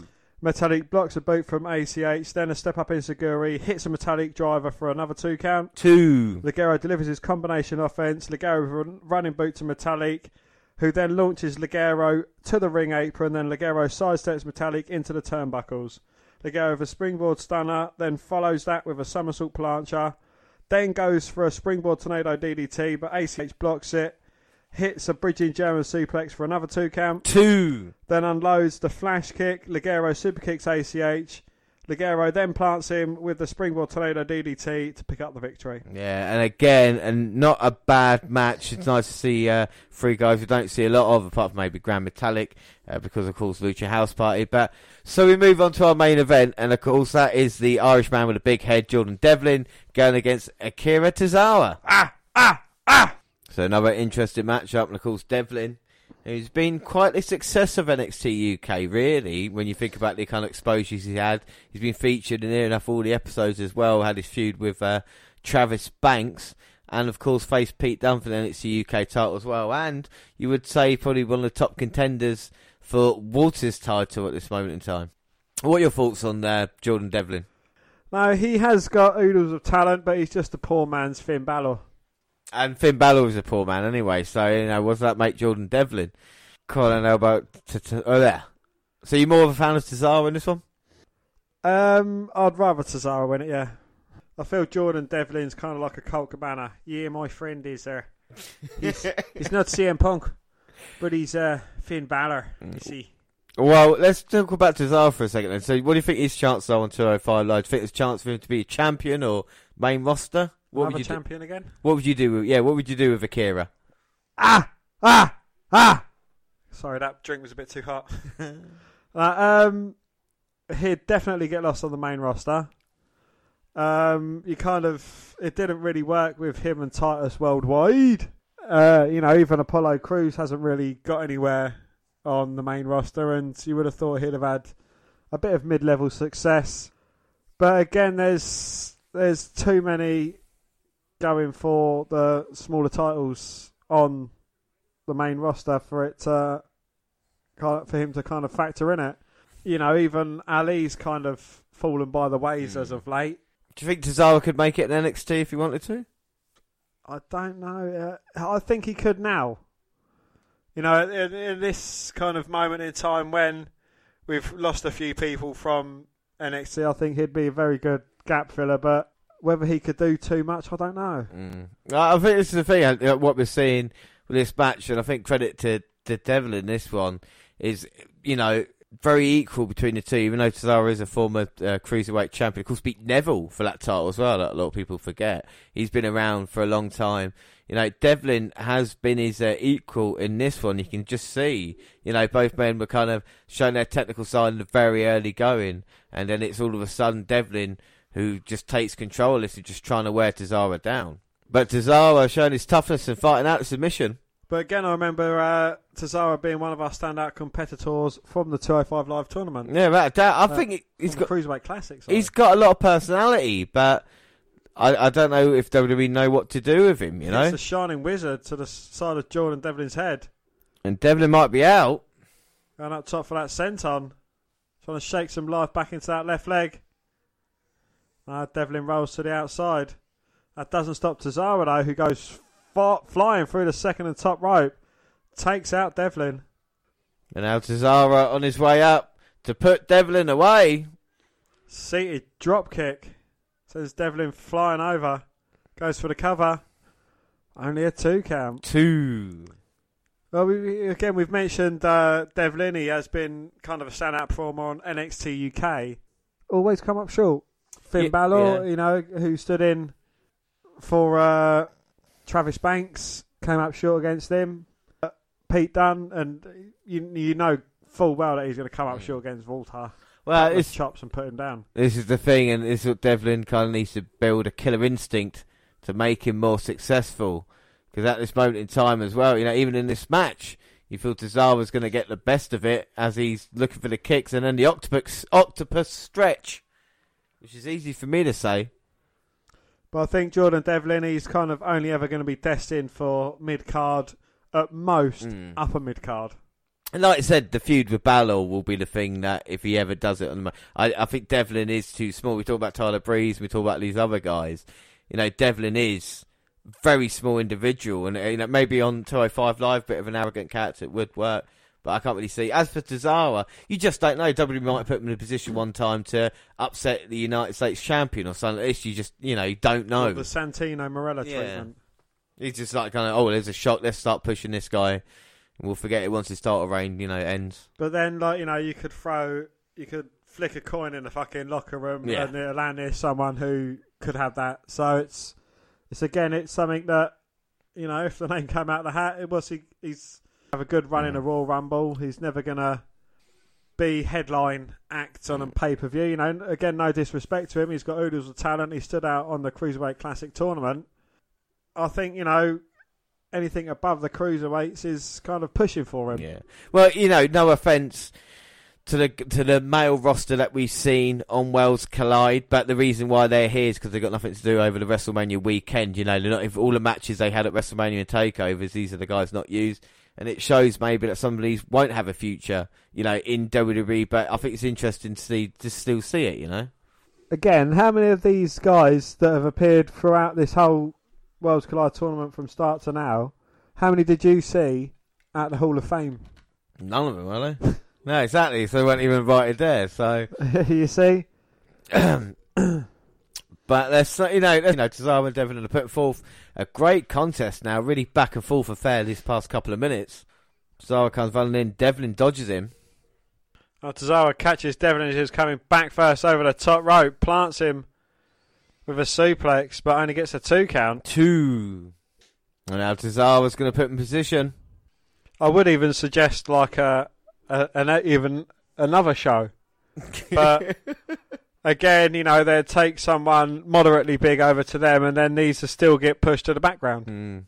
And then you add another, you know, four championships to that as well. So it, it just kind of dilutes it in a weird way as well. But now Devlin's going to look to put Tozawa. He puts to stop. One thing that probably could work is Stephanie and Shane to say, right, screw you, Vince. You're not letting us be in charge of Raw and SmackDown no more. We're going to start our own company. Mm. And have WCW, ECW start up and try and like you see them trying to take as much talent as they can over. I suppose, but then you'd have wrestling every night of the week then. Oh yeah. Do you know what I mean? You'd have show, yeah, the Raw, SmackDown, Tuesday, Tuesday. Yeah, you'd have Raw, the the two shows there. You never get a rest. You never get a break. I love But then when but- SmackDown goes to Fox on Fridays, they Yeah. could have the Tuesday spot. exactly Tuesday and a Thursday spot. Well, Tozawa there threw Devlin off the top, went for the senton, but Devlin with the knees up, Knees up, Mother Brown. back suplex on Tozawa, and that gets the victory for Devlin. job done. Jordan Devlin with perhaps one of the biggest wins of his career, putting Tozawa away at Worlds Collide. Dan, what did you think of the match? Um, it was it was thoroughly entertaining actually. Uh, it, I don't think we have seen a terrible match apart from uh, Flash Morgan, Webster and Andrews versus Mike Kanellis and Daivari, but that's only because of Mike Kanellis. All right. So speaking of that, our first match, Bate versus Brian. What do you think of that? Uh, yeah, very good match. It had a bit of everything, you know, a good bit of uh, fun crowd interaction. Both guys put on an absolute wrestling clinic as well. They again, they do what they do, but very, very well. I gave that a four and a quarter out of five. Yeah, I thought, I thought that was an excellent match. You know, Like, even the crowd were into it with dueling chants and stuff like that. And for like you say, an access show, it was the most emotionally vested that I, I got, and I think the crowd got into it as well. Uh, Webster Andrews, Kanellis Daivari. Dan, what was your score? Um, I, I scored it a three for everyone apart from Mike Kanellis, who gets minus five. so Kanellis with minus five. Uh, I get it a three out of five as well. Standard tag team match. I didn't think Kanellis was that bad in it. Our third match was ACH versus Metalik versus Ligero. Another box standard triple threat match. I think three men have got potential though. Three out of five. Yeah, uh, I gave that a three and a quarter out of five. I think Ligero and Metalik definitely. ACH, he's he's got a bit of growing to do, but you know I think he could get there. Okay, and then the main event: Devlin versus Tozawa. It was again an entertaining match. Um, you know, for for someone who doesn't really like Devlin and thinks he's a midget-headed person, a Little person. he has got some talent. He has got talent, and you can't deny him that. Uh, Tozawa again. What can they, what more can they do with him? There's not a lot else that can be put in front of Tozawa, really, is there? no, it's not. Um, again, it was it wasn't a terrible match. I gave that a three and a quarter. I gave that a three and a half out of five. Not a bad match. All right, so let's move on to our next episode then, and it's Wednesday, April twenty fourth, and the top female superstars from NXT, NXT UK, Raw, and SmackDown Live collide, and we've got the matches including Io Shirai versus Sonya Deville, Toni Storm versus Nikki Cross versus Bianca Belair, Piper Niven versus Zelina Vega, and Candice LeRae versus Kay Lee Ray for a LeRae matchup. Spectacular to um, right for the age. Queen of the LeRays. We're going to find that out right now. Will it be Kay Lee Ray? Will it be Candice LeRae? Uh, and this will be an interesting matchup uh, because Candice has been around the independent scene for a very long time, and Kay Lee Ray has dominated the European women's scene. So you really are seeing two worlds collide here. So here we go. This should be great. I'm, I'm more excited about the women than I'm about the men. So will Candice be Candice wrestling? I think she could do a lot more than being Johnny's shadow in that way. I think both of these women are excellent in ring workers. You know, Candice has wrestled men throughout her career, and Kay Lee Ray has also, you know, been a part of that. Didn't So. In, which was it? Candice LeRae who interacted with uh, the penis guy. Ray, yes, we used to wrestle Joey Ryan we're a tag team together with him. And Kay Lee Ray's like Did she do any special moves with her vagina? she did actually. She, if you want to Google, if you want to YouTube it, look, Candice LeRae. Ten minutes. Just uh, have a look. You'll be able to see the moves like that. But Kay Lee Ray's been wrestling a very long time as well, married to uh, Stevie Ray, the Scottish wrestler.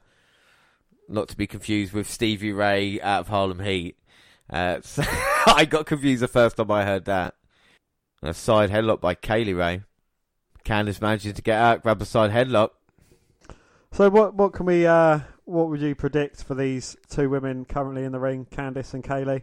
I honestly can see these two women as being the faces of their respective divisions in both NXT and NXT UK. I think Kay Lee Ray herself, she, the way she can wrestle, we've not really seen anything yet. We've seen her wrestle a few times, but she's really, you know, good at what she does. And the same with Candice as well. She's let go off and not just be kind of uh, Johnny Gargano's wife. She can really prove she deserves her chance in women's division. She's been around for a couple of years now and not really had an opportunity, you would say. And uh, with Kay Lee Ray coming in recent with Piper Niven, I think there could be really exciting battles because those two women have battled in the past as well. So I think it's a great time for the women's division, you know, to grow in this next year or so. The thing that Candice is missing, and I'm not going to lie, I'm going to say it now. She's she's got there's two things that you want you want in a woman: fit and blonde. She's fit, but she's not blonde. Sorry. Well, I know you feel about women you base solely on looks, so it's a shame. But hopefully you can enjoy these two women and, and the other ones here tonight on show. And a nice inverted suplex there by Kay Lee Ray goes for the cover. But Candice LeRae managing to kick out. Ah, the crowd getting behind Candice as she gets to her feet. She's Irish whips but dodged the clothesline. Heads us into the uh, octopus stretch. And then knees by Candice as well in the submission. Drops Kaylee to one knee. Oh, but she manages to reach out, grab the ropes, and break up the count. Oh, nice by Kay Lee Ray there. Spinning on the apron. Very, very innovative there. Spins around by her feet and just cracks her with a big right hand to the jaw. And Kay Lee Ray just going to try and put some punishment on Candice. He turns it around, sends Kaylee head first into the turnbuckle post. And Candice now might have an idea. She might be looking to fly. Flies through, takes out Kaylee. Beautiful suicide dive there. The crowd chant one more time. She's going to go again. She's going to oblige. Second time, just as successful as the first. Is she going to go for the trivecta? No, she's looking third time lucky. oh, hits it. Successful all three times. Throws Kaylee back in the ring. Candice perched up top. Double foot stomp to the back of the head. One, two. Oh, no. Kaylee managing to kick out. Ah, and showing her toughness there. Candice built a, a great bit of momentum. And Kaylee raising serious troubles. Candice now. Looking for the Lionsault. Kaylee moves out of the way, hits a kick to the jaw. But Candice responds with a huge right. Kaylee with a blo- clubbing blow to the back. and trying to get out for that Widow's Peak, but Candice blocks it. Step up enzuigiri. Drops Kaylee. Do you reckon the women's division is missing a Priscilla Kelly? Now, I'll tell you what the women's division is doing right now, and as I've noticed it more, is the fact that they're becoming good technical workers. And in actual fact, when I'm watching it, I, I seem to be enjoying it more than the men's right now. I see, I, I'm not surprised that this is a good match because I know Candice Ray and Kay Lee Ray, that's a, a good, talented, you know, what strong workers. So uh, it's good to see that in the women's division rather than kind of being like, the same old, same old. We are kind of evolving now and into better performers than even dare I say the four horsewomen. You know, a few years down the line. As Candice looking to go up, Gets caught by Kaylee though with a kick to the head. Candice is sat on the tackle. Kaylee's looking for a superplex. Candice managing to block it, clubbing blows to the back. Gonna hit that sunset flip. Kaylee holding on, looking for the punch to the forehead. Candice moves out of the way. Kaylee hits nothing but a top turnbuckle. shit, hits a German release from the second ropes. Two. No. Well, somehow Kay Lee Ray managed to kick out Ah. after that huge German. And now Candice that second rope, but oh, Kay Lee Ray stops her. Oh, Huge kick to the back of the head. One, two. No, only a two count. Kay Lee Ray's getting frustrated, and Candice showing the heart determination. And a reverse Hurricane by Candice LeRae. Followed up by a swinging neckbreaker. Candice looking for that Lionsault. Hits it. One, two, three. Wow. And Candice LeRae wins there, putting Kay Lee Ray out in a very, very good match. And uh, it was great to see kind of Candice let off the leash and showing what she can do. You know, you don't really see many reverse hurricanranas in women's matches. And there you go. And you're seeing two women confident in their abilities delivering a great match. Dan, what are your thoughts on that? Yeah, it was a very good match, and both of these women have loads of talent. Um, you know, just given a chance for them to display it would be very good, and hopefully we do get to see them display their talent. Well, yeah, I think we'll see Candice Ray hopefully get the chance in NXT, and Kay Lee Ray is still going to be a big star in NXT UK. And speaking of NXT UK, the biggest acquisition ever in NXT UK history Piper Niven is going to be in action next. For me, hands down, she will dominate. I don't care about WALTER anymore. Piper Niven is going to do in NXT UK what he only dreams of. I think she will be, without doubt, the dominant force, and she's going to have to go against Zelina Vega here. But it's great to see Piper Niven. I'm a huge fan. Dan, what are your thoughts on her and Vega, actually? There's a bit of a size difference between uh, Zelina Vega and Piper Niven in height. Well, Vega won't be uh, put off low. Um, what do I think of? oh, Piper Niven there with a push, taking out Vega, but Vega responds with a forearm. Innovative offense, but no, Piper Niven catches her. This might be the over before it starts. It is classic big versus little, and Vega's got to try and use her speed. Well, I think Piper Niven certainly has got a lot of talent about her, you know, and she is what Nia Jax wishes she could wrestle like. Mm. You know, Piper Niven's got more talent in her thigh than Nia Jax has in her whole body. And, you know, for two women who are of similar size, Piper Niven pisses all over, yeah. and Tamina Snuka as well, for that matter. I think, though, with Zelina Vega, I think if Melina was a wrestler she wanted to, you know what I mean? Vega reminds her of her a little bit. I, I think Zelina Vega's a better, better model of that, Didn't if you know she what I mean. play AJ Lee in the film? She played AJ Lee in the film, but I, I think she, has got a kind of attitude, a cockiness that we've seen. You know, being the manager that she is. But I think she's in ring. I don't think we've seen enough of Vega, even though she's kind of, you know, been at the performance centre and stuff like this. This is probably one of the biggest high-profile matches. So is Zelina Vega someone you'd like to see more of in the ring? I think with, with to, you know with with Cien being matched up together, I think that would be quite interesting to see. You, know, you talk about mixed match challenge or something like that, just, just to be you know together in that way.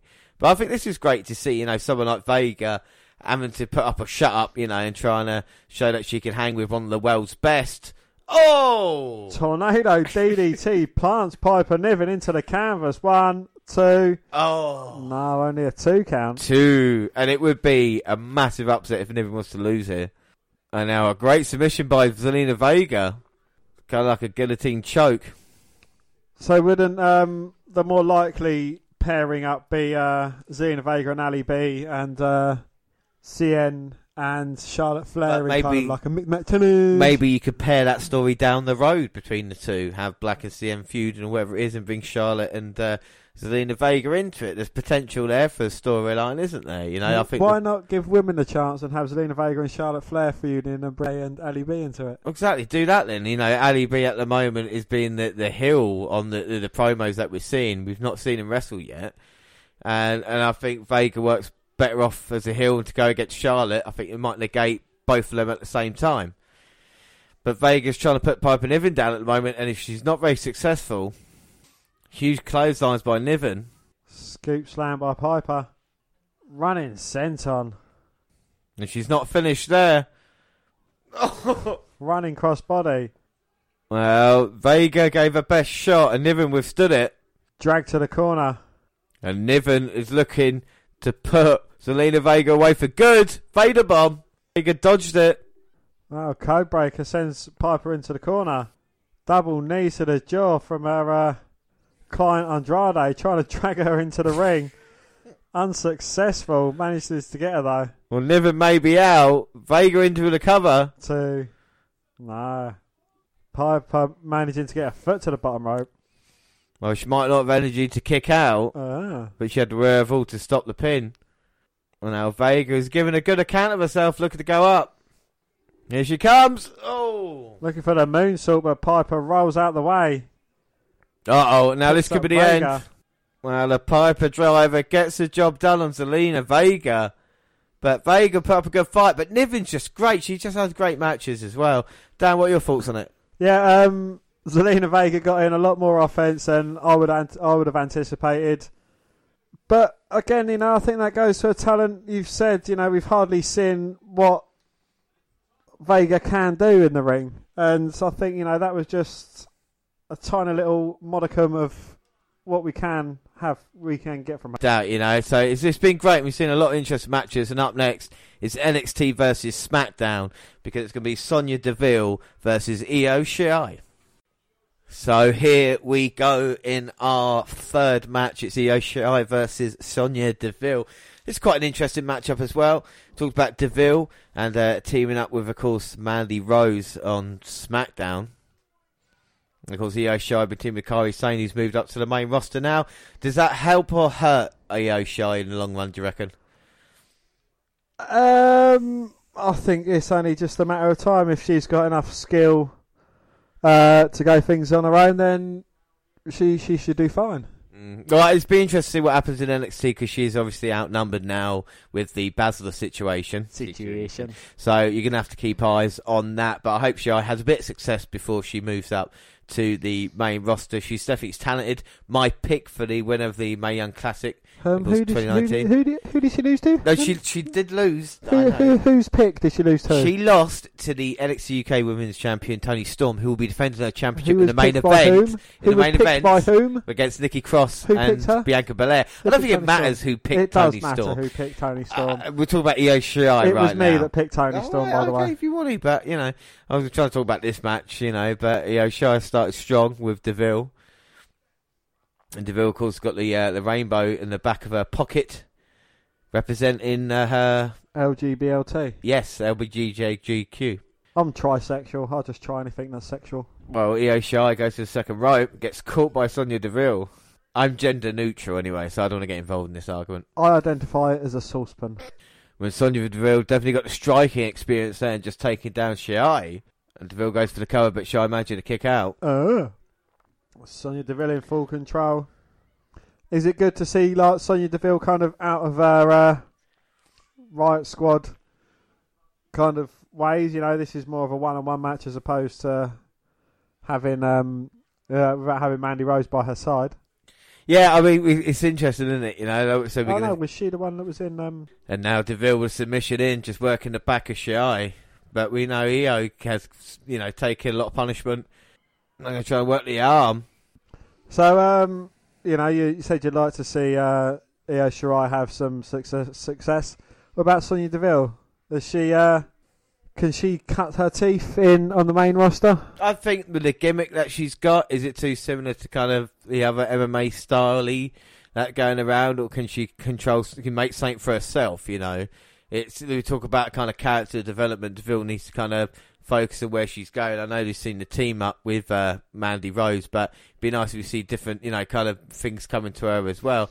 I, I think you know she's quite outspoken in, in what she believes in and stuff like this, and I think it's great to have someone like that on the roster. But you've got to give her something to do. And we've talked about this before. The amount of women now on the main rosters is more than it's ever been, and you've got to find the chance. And if you keep focusing on Charlotte and Becky Lynch and, and, and them, then other people aren't going to get the chance, are they? Look what's happened to Asuka this past year. You know. Well, exactly. Her booking, you know, or I'm the- surprised Asuka's not on this. a treatment. Well, no, Asuka had the uh, prestige of being in the women's battle royal at WrestleMania, didn't she? Oh, So didn't she do? No, she didn't. Carmella won that match for goodness sake. well so deserved. I'll, I'll versus Yoshi here. You're so Asian racist. Mm. Well, let's hope they, they don't do the same thing with uh, the other women that we like. You know, poor Naomi's not really had a chance either, has she? And She's still got her nice shoes. she has got lovely shoes. And Yoshii's just had the arm worked over by Deville. He's definitely grounded this. But Sonya Deville has been in full control of Io Shirai pretty much majority of this match. Snapmare takedown, Deville head of steam and Running knee to the chest, goes for the cover. Two. No. Io Shirai with a kick out. Oh. Sonya Deville's getting a bit frustrated now. Mm, The crowd definitely getting behind Io. She's trying to fight off now. Did you know that, um, you know, it's, it's common knowledge that I'm a carpenter by trade, but Sonya Deville asked me to lay some flooring for her, but she only wanted tongue and groove. Well, that's very interesting. And Deville now with the side headlock to Io Shirai. And she's got her in trouble, but the crowd's still trying to get behind Shirai. Now she's got the back mount on as well. Crowd's certainly behind Io Shirai. And she's trying to mount a bit of a comeback, sending Deville back first into the turnbuckle. Three times finally gets her to break the hold. But Deville comes running out looking for that step up in Seguri. Shirai ducks it. Screams to try and fire herself up. Huge right hand takedown. Followed by a second. 619.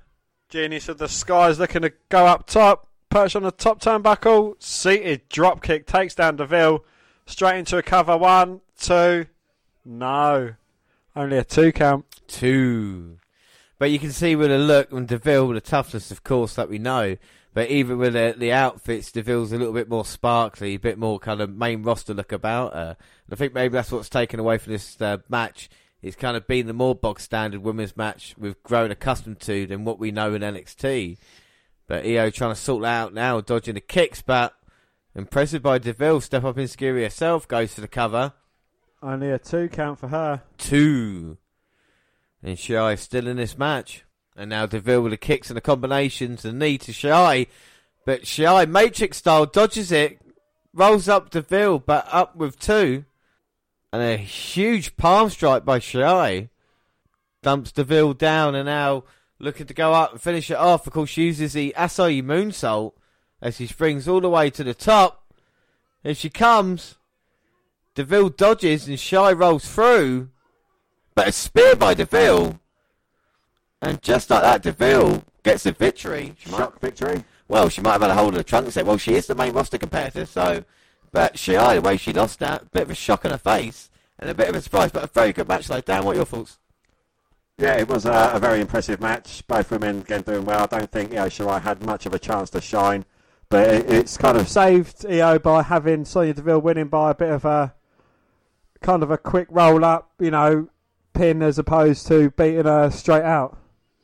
Well, a very interesting way to end things there, and Shy definitely had the crowd behind her. Uh, but I thought it was quite a good match as we move on to our main event. The NXT UK Women's title will be on the line as Toni Storm defends against Bianca Belair and Nikki Cross. So this would be a great matchup, Daniel. I know you're definitely a fan of two of the three women. I am indeed, yes.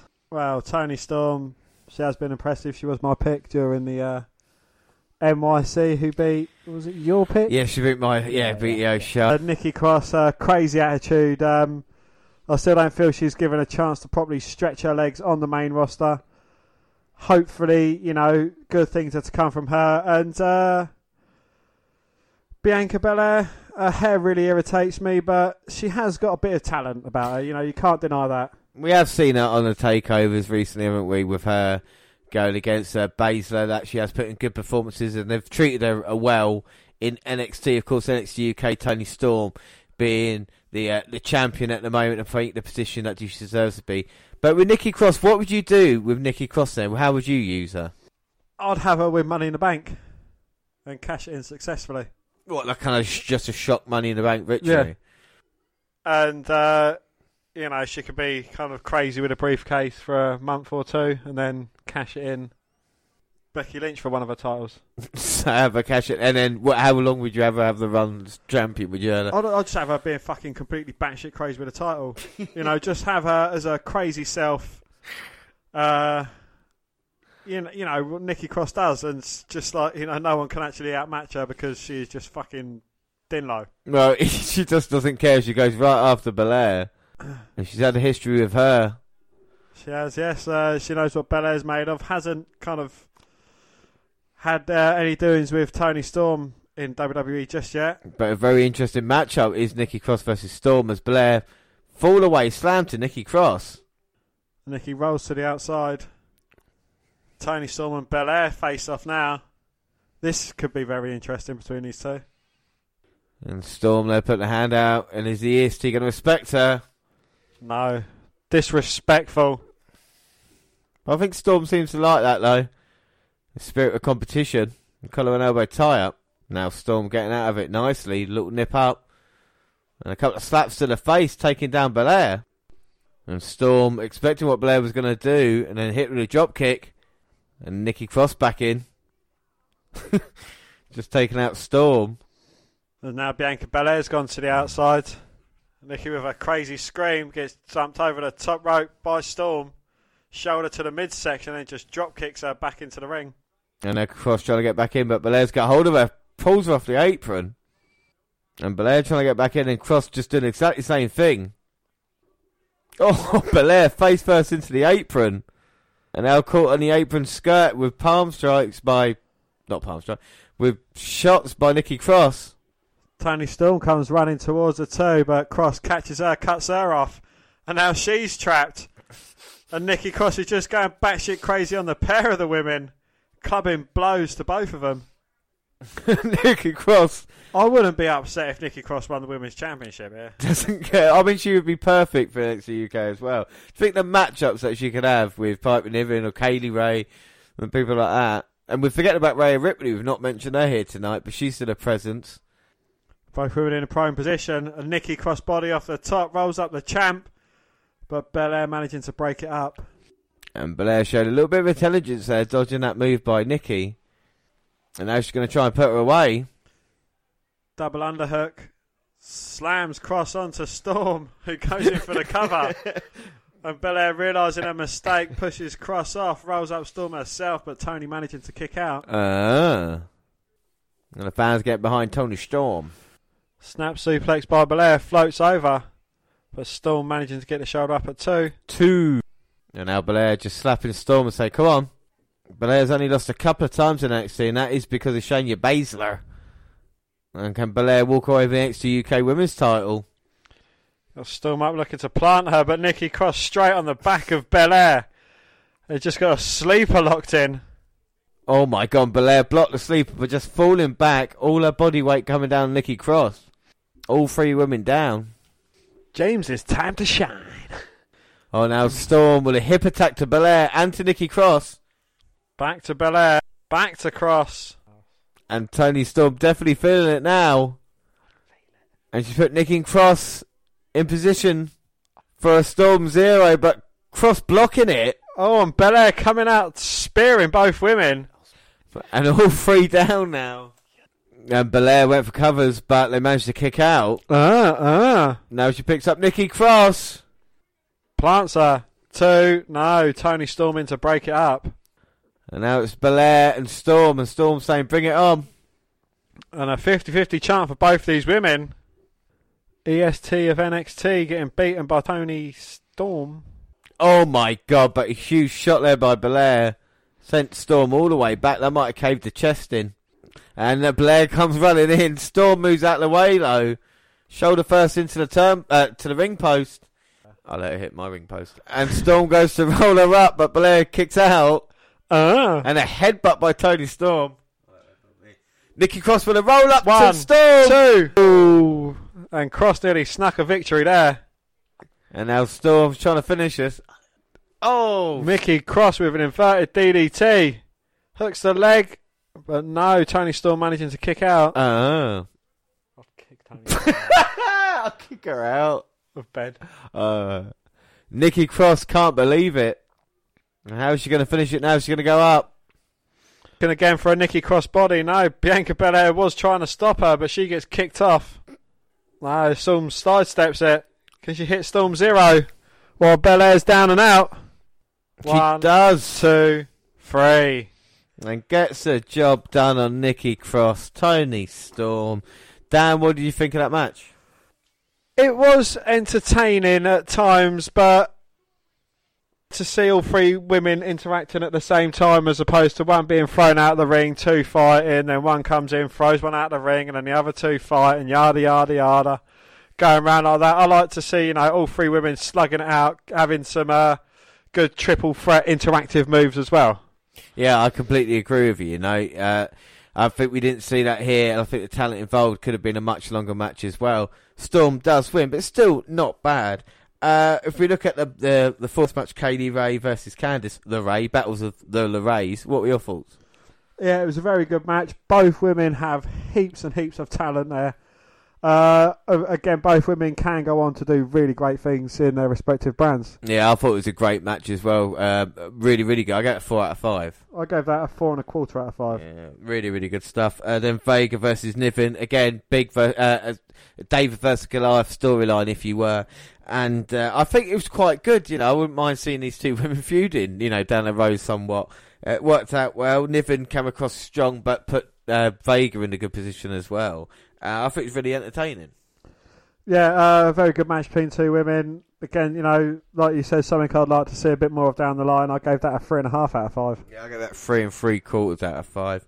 And then Io Shirai versus Sonya Deville. Um, it made Deville look really good and strong. I'm not sure if that kind of hampered what Shirai does. I know this kind of doesn't really count towards many storylines at all, but there definitely wasn't enough Io Shirai in the match. Yeah, I, I think that's true.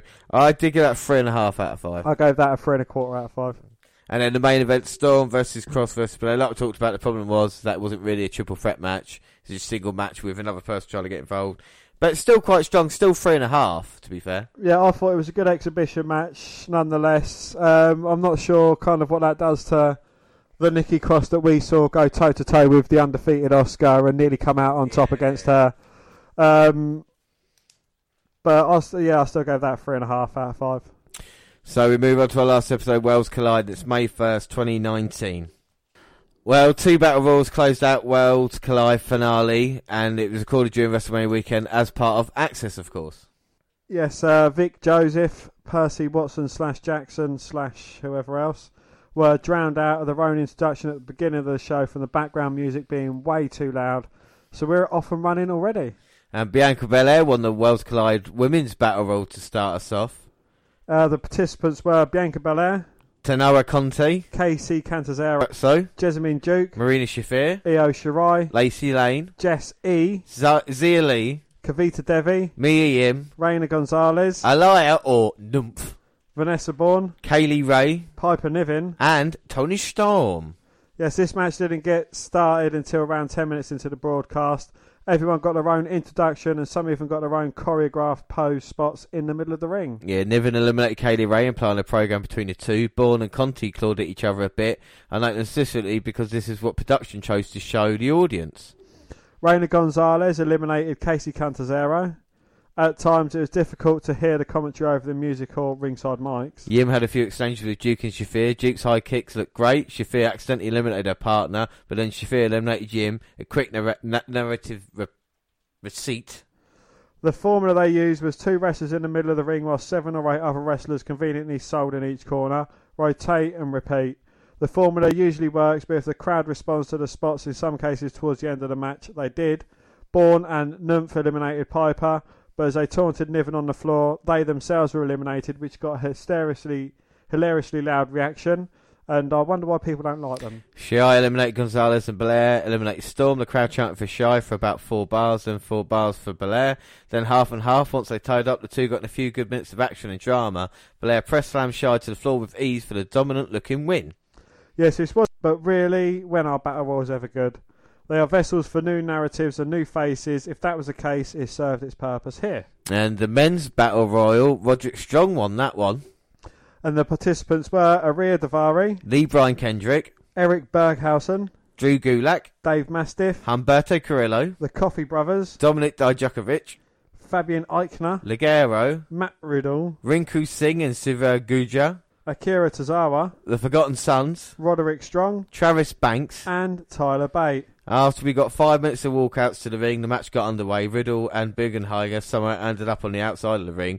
They had what I'd call a rock off with both playing air guitar together. What a pair of Cunts. cunts. you don't like Berghausen, now, do you? Berghagen. No. We got lots of punches and kicks for a while. Dominic Jakovic did his feast your eyes pose. Everyone in the ring feasted their eyes on him. Then jumped him. Cute. Eric Bugenhagen eliminated Ariya Daivari. This was the first time seeing Singh and Goodyear, and they had a good monster feel to them. They eliminated Banks together. Mastiff eliminated Gulak and Kendrick at the same time. Mastiff and Riddle then went at it for a little while. Singh eliminated his own partner, Gurjar. Alright, let's see where that goes. Strong then eliminated Basti- uh, Mastiff and Bate launched Joe Coffey over the top rope to eliminate him. So the final four was Rinku Singh, Matt Riddle. Tyler Bate, and Strong. The other three ganged up on Singh at first. Singh eliminated Riddle, which really seemed to bum people out. Bate was able to eliminate Singh and got a thank you Tyler chant. This led to the highlight of the match, which was the equivalent of the last few minutes of a match between Strong and Bate. At one point, Bate did an airplane spin, and WWE production zoomed in and out with each rotation he's made, rendering the spin effect of the move useless since you never see a full spin. The production choices actually lessened the effect of what wrestlers were doing and ruined a perfectly good airplane spin. But complaints aside, the two had themselves an exciting exchange. Bates' athleticism is scary. Strong continues to be arguably the most underrated in ring talent on the roster. They exchanged big moves for a short while, and Strong's backbreaker variations were notable. They teased a few spots on the apron but brought things back in the ring, then out again. And while Bate was on the apron, Strong landed a high drop kick, thus eliminating the recently and hilarious named Big Strong Boy. Yeah, this show was just two battle royals with one that was pretty awful and one that was less bad. Strong and Bates' last few minutes were really good, and the crowd responded especially to the final fight, Singh, Riddle, Bate, and Strong. The production quality was annoying at points and made the show difficult to take seriously, particularly with regard to the announce team often being drowned out by the ring music or the crowd, and with di- directorial choices the production team made like the zooming in and out of the in-ring work. Yeah, so I think I'm going to give the uh, women's battle royal like a three, and the men's battle royal three and a half as well, just to end the scores there. Yeah. Uh, I would agree. So, what was your match of Worlds Collide there? I would have to give it to Bate versus Kendrick. Mm-hmm. What about yourself? Uh, exactly the same. The scores are Bate versus Kendrick was the best match of the of the show. Kay Lee Ray versus Candice Ray was really good. I think the show three was the best one with the women involved. I think that was the best one. Uh, but there were a couple of good matches. But of course, because we're the WNR podcast, we had to uh, uh, watch it there. It's good. So overall rating out of ten, Dan, what would you give for this Wells whole Collide thing? for the whole thing altogether? Yeah. I would give it an eight because there wasn't an actual awful match apart from Mike Kanellis. He got minus five. I mean, you can't get worse than that. But each show had a good standout match apart from the Battle Royal. But, you know, the end of the men's Battle Royal was probably the better bit of that. Um, but it up. Yeah, I think it did. I think it was alright. I think it was entertaining for the what the four four hours and twenty minute runtime that it was. It wasn't too bad, you know. And I think there's a couple of matches that stand out there. My only thing is, I think there should have been something on the line, you know, for the battle royals or for the uh, the actual, you know, the winners of the match. Have it a tournament style next time round as well. Would have made a little bit more sense. I'm going to give it seven and a half. It was enjoyable, but really, you didn't miss anything not watching it. You know. Oh, I, no. I think there's a problem with that as well. Aside from a couple of little storyline developments during the Battle Royals, there wasn't really anything to take home from that. No, so I think that's it for Worlds Collide, and I think that's it for this podcast extra. And like I say, thank you everybody uh, for for listening for throughout the past four years as we celebrate. Hopefully, uh, well, another four years and beyond that as well. I think But I could put you for that much fucking longer. well, I don't know. We'll see what happens. We'll see if you put up for me for our next podcast, which will be uh, WCW Slamboree 1999. But until then, don't forget you can follow us on Twitter at W Network Review or At Vince McDan, WWE. I'm at J underscore Rollins across all the Google platforms. Send us an email at podcast at gmail.com. We're on Facebook. Yes, Facebook. Come and find our page and give us a like with the WWE Network Review podcast. Or you can come and find me and add me as a friend. I am Vince McDan. We're the WNR Podcast on Instagram. And of course, you can subscribe to our YouTube channel, W Network Review Podcast. We've got clips on there. Podcasts go up on YouTube. They do other places like SoundCloud. On your phone. We're also on Spreaker Radio. We've got our live shows, Stitcher Radio, and iTunes where you can download, subscribe, rate, and review there.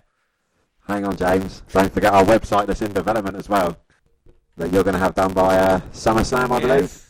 We're at the WNRpodcast.com and we've got links to our YouTube channel, our Facebook profiles, our Instagram, and our Twitter there.